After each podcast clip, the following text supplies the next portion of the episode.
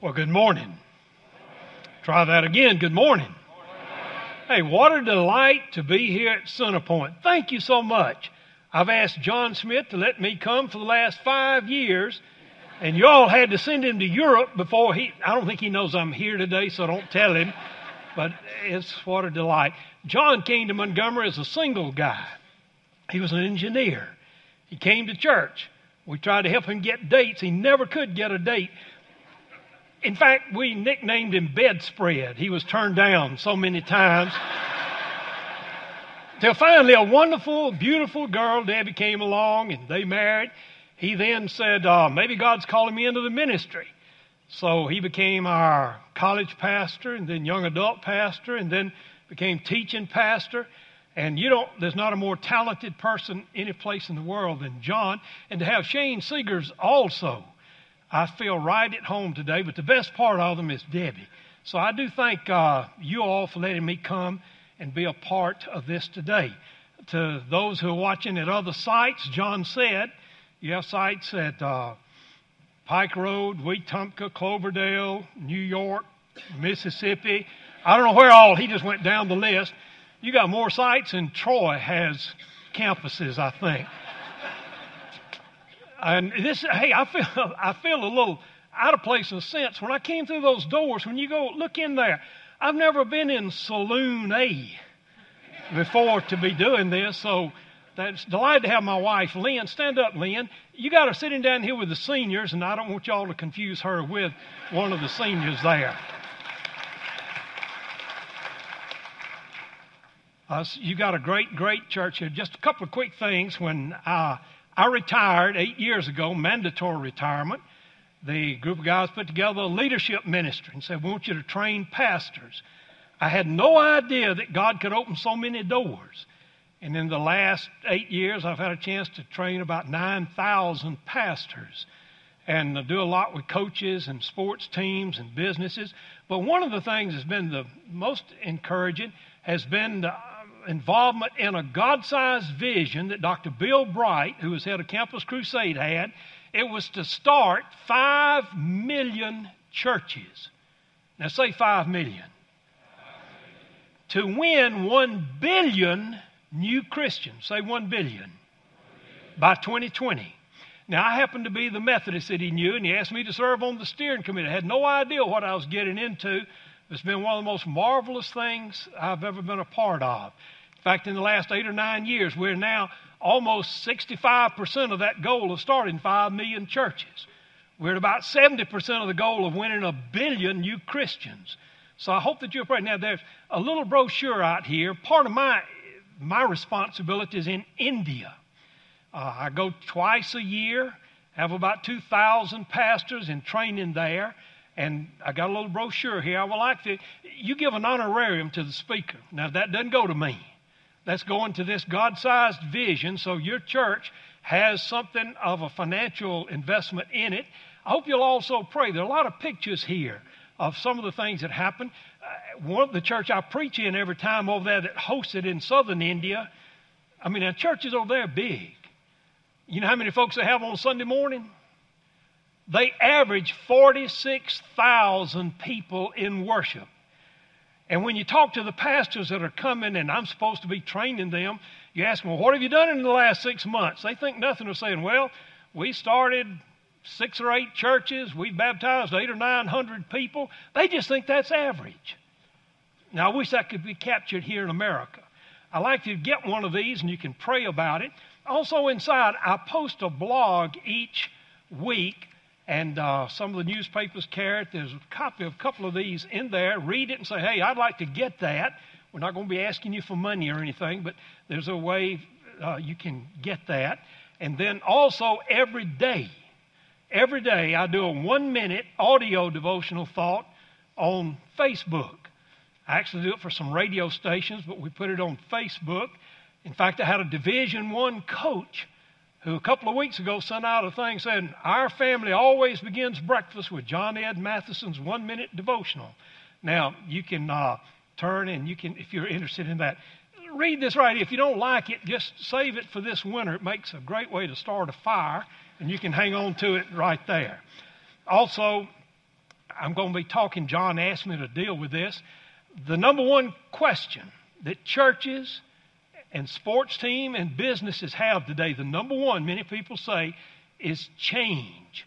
How do you cope with change? And what do you change and what don't you change? So I just finished a little book and put it together on change.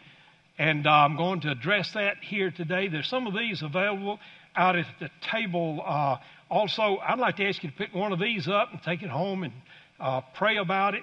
Uh, this uh, book on change, it's a cost is ten dollars from uh, my ministry, and then there's another little book there about redefining the possible. But I want to thank you for this privilege of coming today and to sharing with you. a few years ago, I was invited to speak in North Carolina to a large layman's rally. The man in charge of it was one of the biggest car dealers in the country, Royce Reynolds. He had about 10 or 12 car dealerships. I just asked him, What's going on in the car business?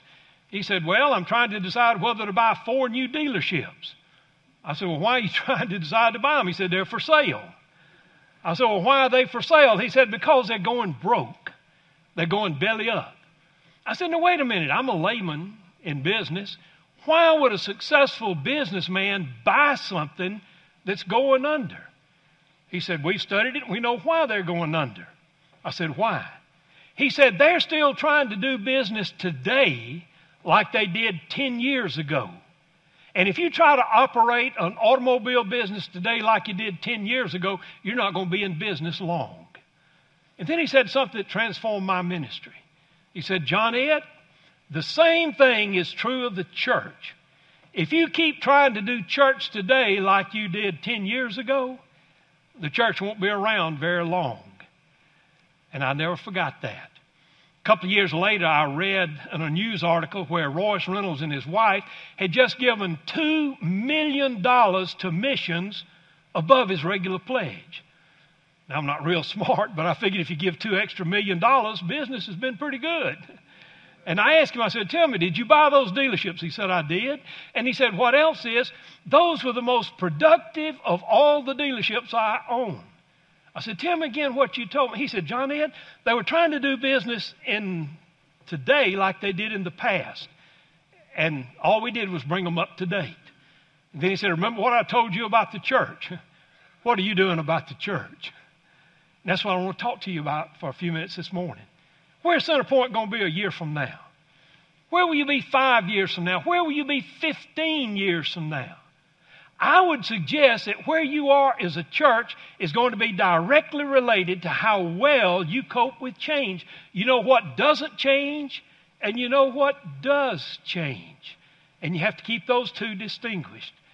When I moved to Montgomery in 1972, my kids were small, their favorite eating place was Howard Johnson's on the Eastern Bypass. They loved Howard Johnson's. At that time, Howard Johnson's did more business than Kentucky Fried Chicken, Burger King, and McDonald's all put together. Now, those three fast food restaurants continually change. Howard Johnson didn't. When's the last time you ate at a Howard Johnson's? When's the last time you saw a Howard Johnson's? But is anybody in here that hasn't eaten at a McDonald's or Burger King or Kentucky Fried Chicken in the last five years? You see, if you don't stay up to date in how you do things, you don't stay in business. So you've got an outline in your bulletin. Let me walk through this with you for a moment, and you can fill it in and make some notes. And this little book right here uh, amplifies this in a lot of different ways. A lot of businesses are using this, and sports teams. Uh, change what is changeless and what must be changing. Now, that's two concepts. Now, part of the problem with the church and with life is we tend to want to change what is changeless, and we're reluctant to change in areas where we need to change. So, let me address those for a moment. First, what is changeless? Let me give you three things with some verses of Scripture. What doesn't change for the church? What doesn't change is the man, the master, Jesus Christ. Hebrews 13 8 says, Jesus Christ is the same what? Yesterday, today, and forever. He doesn't change. Now, there are a lot of folks today trying to change who Jesus is. Was he really human? Was he really divine? Was he really born of a virgin? Did he really do miracles? All this stuff about Jesus. Listen, what the church needs to do is quit trying to change Jesus and instead lift him up. He said, If I am lifted up, I will draw all men unto myself. We're here to lift him up. There was a little boy who was promoted at Sunday school. When he got home, he told his dad, and his dad was a little surprised he got promoted. But he said, Tell me, who's your new Sunday school teacher? The little boy thought for a moment. He said, Daddy, I can't remember her name. The father said, You mean you've been in Sunday school for a full hour and you can't remember the name? He said, That's right, but but Daddy, I think it was Jesus' grandmother. Now, fascinated by that response, he said, What do you mean, Jesus' grandmother? He said, Well, Daddy, all she did the whole hour was just hold up a picture of Jesus and brag on him. now, let me tell you, that's good teaching.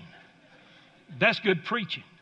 Parents, that's a good way to teach at home. If you lift up Jesus, He isn't to be changed, He is changeless. He is to be lifted up. A second thing that doesn't change is the message this man preached. John 3:16. God so loved the world.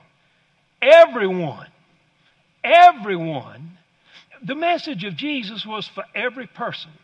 Now, now let me share a personal opinion. I believe that today the message of Jesus is more relevant than it's ever been in history because it talks about how people can be changed and life can be different. Every person Jesus met, he said basically one thing to them Hey, you don't have to live tomorrow like you're living today. I can give you a new life. And there was a prostitute caught in the act of adultery. He gave her new life. There was a paralytic that had never walked. He helped him start walking. Must have been about this time of the year. There was an IRS agent up in a sycamore tree named Zacchaeus. Nobody liked him and he had cheated people. He said, Zacchaeus, come down. You can be different. Let me tell you good news. You can be different. If you've come this morning and life isn't what it ought to be, you don't have to walk out the door the same person. Jesus came to give us life and to make us different. Now, let me ask you this in the river region, how many folks last night had to take something to put them to sleep? And had to take something else this morning to help get them going? And how many folks just feel like life is a merry-go-round of meaningless activity? Did you see the news this week? Suicide has risen 24%. And we're living in an age where we have more than we've ever had. But people are committing suicide with the death of Prince, it's now becoming obvious that pain medication, people are becoming more and more addicted to it. Listen, the message of Jesus is you don't have to do that. Did you know that in colleges and high schools today, students are smoking less tobacco and more marijuana? And the jury's out on how bad that's going to turn out. Let me tell you, people are looking for some way to cope. And I'd like to tell you that the message of Jesus is simply this I can make you a new person. We don't preach survival of the fit, but revival of the unfit. And the message of Jesus is you can be a new person. Hey, that doesn't change. Don't ever in this church alter that or fail to proclaim it. That's what people need to hear. It's good news, it's hope, it's about possibilities. And then the third thing that doesn't change is the mission of the church. In Matthew 28 19, Jesus said, Now, this is what I want you to do go and make disciples. Let me tell you the toughest thing about a church. We know what the mission is, and sometimes we're engaged in it, but then after we start to grow, there's a danger in becoming successful. You'll be very, very successful. Let me tell you what your danger is. You start doing a lot of things that are good that'll get you away from what your mission is. They're good, but they're not the best because they don't stay focused on the mission. Go and make disciples. The reason we're in business as a church is to see folks saved. John's Vist and all these places in Europe, they've got these huge cathedrals over there. They're monumental architectural genius. Uh, they used to be big churches. Today, nobody goes to them except tourists. And tour guide was showing a group of folks from America through one of those great old cathedrals. And one little lady raised her hand and said, Could I ask you a question, sir? I understand all the architecture and all the history of this church, but let me ask you Has anybody been saved here lately? That's a question we ought to ask in the church all the time. Anybody been saved here lately? That's the mission of the church. And remember, the main thing is to keep the main thing the main thing. Hey, don't change that. The Master, His message, and His mission. Now, let me jump to the tougher part. That's changeless. Leave it alone. Now, what must be changing? And this is where we sometimes are awfully reluctant. In every church, you got three kinds of people you got risk takers, you got caretakers, and you got undertakers. And in the church in America, the undertakers are taking over. You see, you're here today because some folks took a risk a few years ago. You're where you are today because of the risk taken. How much are we willing to continue to ask ourselves, what is the best way to do that? Three areas which we must be asking ourselves, are we willing to change? The first area is in our mindset. As a man thinks in his heart, so is he. Our minds determine what our actions are. Philippians 2 5, let this mind be in you, which was also in Christ Jesus. Now, let me make some suggestions of some ways in which we've got to change our thinking. I'll tell you what happens in a church like yours. People begin to think, well, I'm not sure we can do that. I mean, that's a knock on how good God is. That's putting God in a box and limiting Him. I've got another little book out there on the table that I just finished about how God redefines the possible. You see, God, some man, some things are impossible. You know what with God? 50% of all things are possible. Is that right? 90% of all things are possible with God. Is that right? What does it say? All things. Do you really believe that? Don't get in the mindset is, I don't think we can do that. And let me tell you, when you start having a dream and moving forward, you know what you're going to encounter? All the folks that tell you you can't do that. Their mindset is that churches don't do that. Churches can't do it. Listen, we worship a God that can do anything. And we've got to change our mindset that we can't do that. I'd like to coin a little phrase that I've found because every time we started to do something, folks said you can't do it. It's a little phrase which I call selective deafness. Selective deafness. That means you don't listen to all the folks that tell you what you can't do. Be, say that term, selective deafness. Say it again. Now, I know a lot of you women think your husband already has that anyway, but, but I'm talking about it's when folks say you can't do something, don't listen to them. Hey, change your mindset when we say we can't do something. Another area is on a mindset of who does ministry. And see what happens in a church like yours. The more you grow, you say, well, we need to hire more staff and let them do things. Listen, in the New Testament, it was never ordained people that did things or staff people, it was lay folks like you. And this book teaches that every person who becomes a believer becomes a minister. Now, where are you serving? Well, let the pastor do it. That's not the pastor's job. It's not the staff's job. The function of a staff is always to train and equip lay people to do ministry. And we got to change our thinking about we'll hire folks to do it. A monumental thing is happening next year.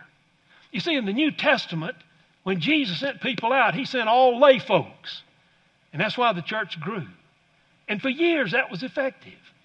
But then we reached a stage in history 500 years ago where they started hiring professional religious people. Let the priest do it. And the laity let the priest read the scripture and tell them what it said. Even let the priest take communion for them.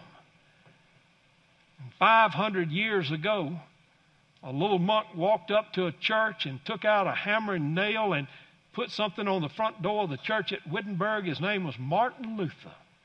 And he said, Here are 95 things that must change in this church. And one of the primary ones was the priesthood of all believers. And you know what happened? Lay people again assumed the ministry. That's why the Protestant, you're Protestants. You're a product of that. And next year, 2017, will be the 500th anniversary. You know where I'm going to be on October the 31st, the day that Martin Luther did that? I'm going to be a part of a group in the church at Wittenberg where he tacked that thing on the wall. And we're making a commitment that we're going to recreate the whole idea of the ministry of the laity. Because unless that happens, your church, I hope you see yourself as a minister. We've got to change those ideas. And just one other that you hear a lot hey, we're getting too big. Aren't we getting a little too big? I mean, got to park too far away. We tend to think the church is about me and my comfort. This church doesn't exist for me. It exists for me to come and I receive, but then I go out in order to serve. How big should a church be? You know what the Bible says? No church is ever too big. The only time this church will be big enough, listen, is when every member of the river region, every person living in the river region professes Jesus Christ as Lord. Then you can say, hey, we're big enough. But until that time, you look and serve and witness and keep moving forward. So, what doesn't change? The mindset doesn't change. The second thing that, that no, the mindset does change. The second thing that must change is the methodology. Now, I'm not going to read this whole passage from 1 Corinthians. What Paul basically said is whatever it takes for me to do, I'm going to use that methodology to bring people to Christ. That's a great attitude. This is a place where change has to take place. We need to be moving forward. I served for 36 years at Frazer. I had the same office and the same desk for 36 years. When I retired, I had to clean out my desk. Can I just give you a little suggestion? Every 36 years, clean out your desk and your closet. You know what you'll find there. And let me you what I found when I cleaned out my desk. I found these frequent flyer coupons, and they've been sitting in my desk. And I'll be glad to give you one afterwards if you'd like a free frequent flyer coupons. They're on Eastern Airlines. If you don't keep things up, you don't stay around long. One of the great things about the river region is Maxwell Air Force Base and the military. Tell you what happened six years ago. The Secretary of Defense came to Montgomery to Maxwell Air Force Base. Relieved of duty was the top military person and the top civilian person in the Air Force. And Robert Gates was asked the question at Maxwell, Why are you making such changes? Listen to what he said.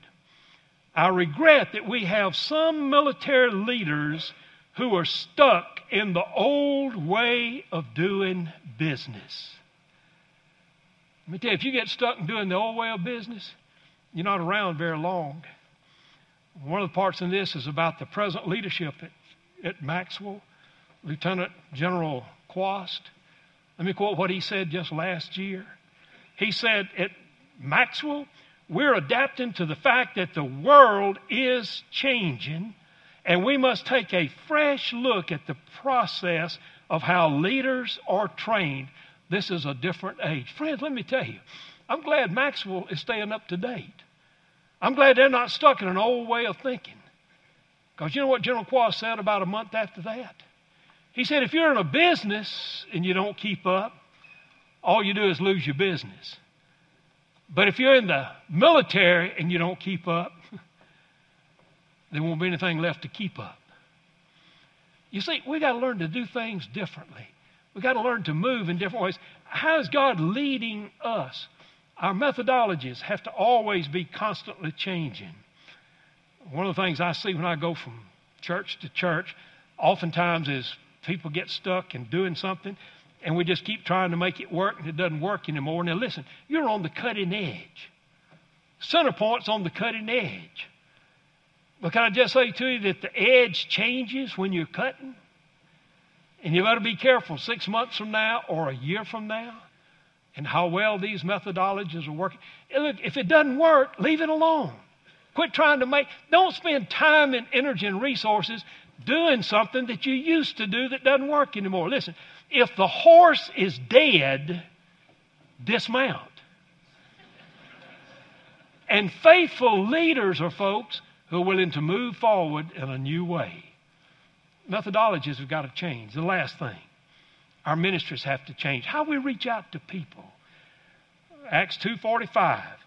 They sold their property and possessions and gave to anyone who had need. Now here's the key. At Centerpoint, you're a minister. Where's a need? And then you minister at that need in order to bring people to Christ. We have to meet needs. Let me tell you what's happening in other parts of the world just briefly. Here in the United States, we're declining. Major denominations are declining. Even the Southern Baptists lost 200,000 folks last year. And independent and interdenominational churches are declining. You are an exception, and I hope you'll continue to be an exception. But let me tell you, in the United States, we have less and less folks who are professing Christ. Let me tell you about parts of the other parts of the world. I mentioned to you India. In India and in China, there are 25,000 new Christians every day, and churches are exploding. In southern Nigeria this morning, listen, 90% of the whole population is in church. And in Brazil, it's projected that by the year 2025, one half of the people will be professing born again Christians. In Cuba, one million Christians in the last 10 years. And when you talk about Muslims, and we hear a lot about that, and that's a big topic. Do you know that today more Muslims are coming to Christ than at any time in history? In the last 15 years, more Muslims have accepted Christ than in the last 15 centuries. And let me just tell you about one person who's involved in this God sized vision. He's in Indonesia. That's the largest Muslim population in the world. His name is Alex, and I can't pronounce his last name. I just call him T. He was driving a cab 34 years ago. He got saved. He didn't know when you got saved you couldn't just go start a church, so he did in Indonesia. And do you know what happened? God has blessed it so much that he took the population from about 8%, his church greatly contributed, to 24% of the population today is born again Christians. Now, he's got a little church this morning. You know how many folks he runs in church? Right at 200,000 people. And he's building a sanctuary that he says will seat 150,000 folks. That's bigger than Jordan Hare or Bryant Denny Stadium. Let me tell you what's happening in other parts of the world, friends. They are saying, Christ, what can we do to lift you up? And boy, God's doing amazing things. This past week down the Fiji Islands, Suliosa Carullo, he started 6,000 churches. He had 8,000 pastors for a church planting contest. I'm going to be there next year as a part of that church planting. You see, all he knows is God uses. Uses. I pray that God would raise up Centerpoint in that way. Do you realize you can be a leader and what God can do through you? And it needs to happen in America. Let me just conclude. Uh, there's a little church not far from you. About 15 years ago, the pastor asked me to come out and said, We're a country church, but folks are moving out from Prattville, and we'd like to know how we can better be hospitable to new folks. And I remember going out there a couple of times, and boy, that little church started to grow. And they asked me last summer to come back out and to speak on a Wednesday night. The church is called Boone's Chapel Baptist Church. If you look up on your GPS, and I was following mine, you get on a dirt road to get there. That's the shortest way, but not the best way. Well, let me tell you, I went out there on Wednesday. This is a country church. This is rural Autauga County. And man, they had 400 folks there that night for worship. let me tell you what that little church did. Some time ago, they were complaining about how bad things are in this country. And they were complaining about that atheist out there in California. And he's introduced legislation to take under God out of our pledge and in God we trust off of our coins. He's the most high profile atheist in the world, Michael Newdow. And while they were complaining, you know what a couple of the men said? Why don't we quit complaining about it and do something about it?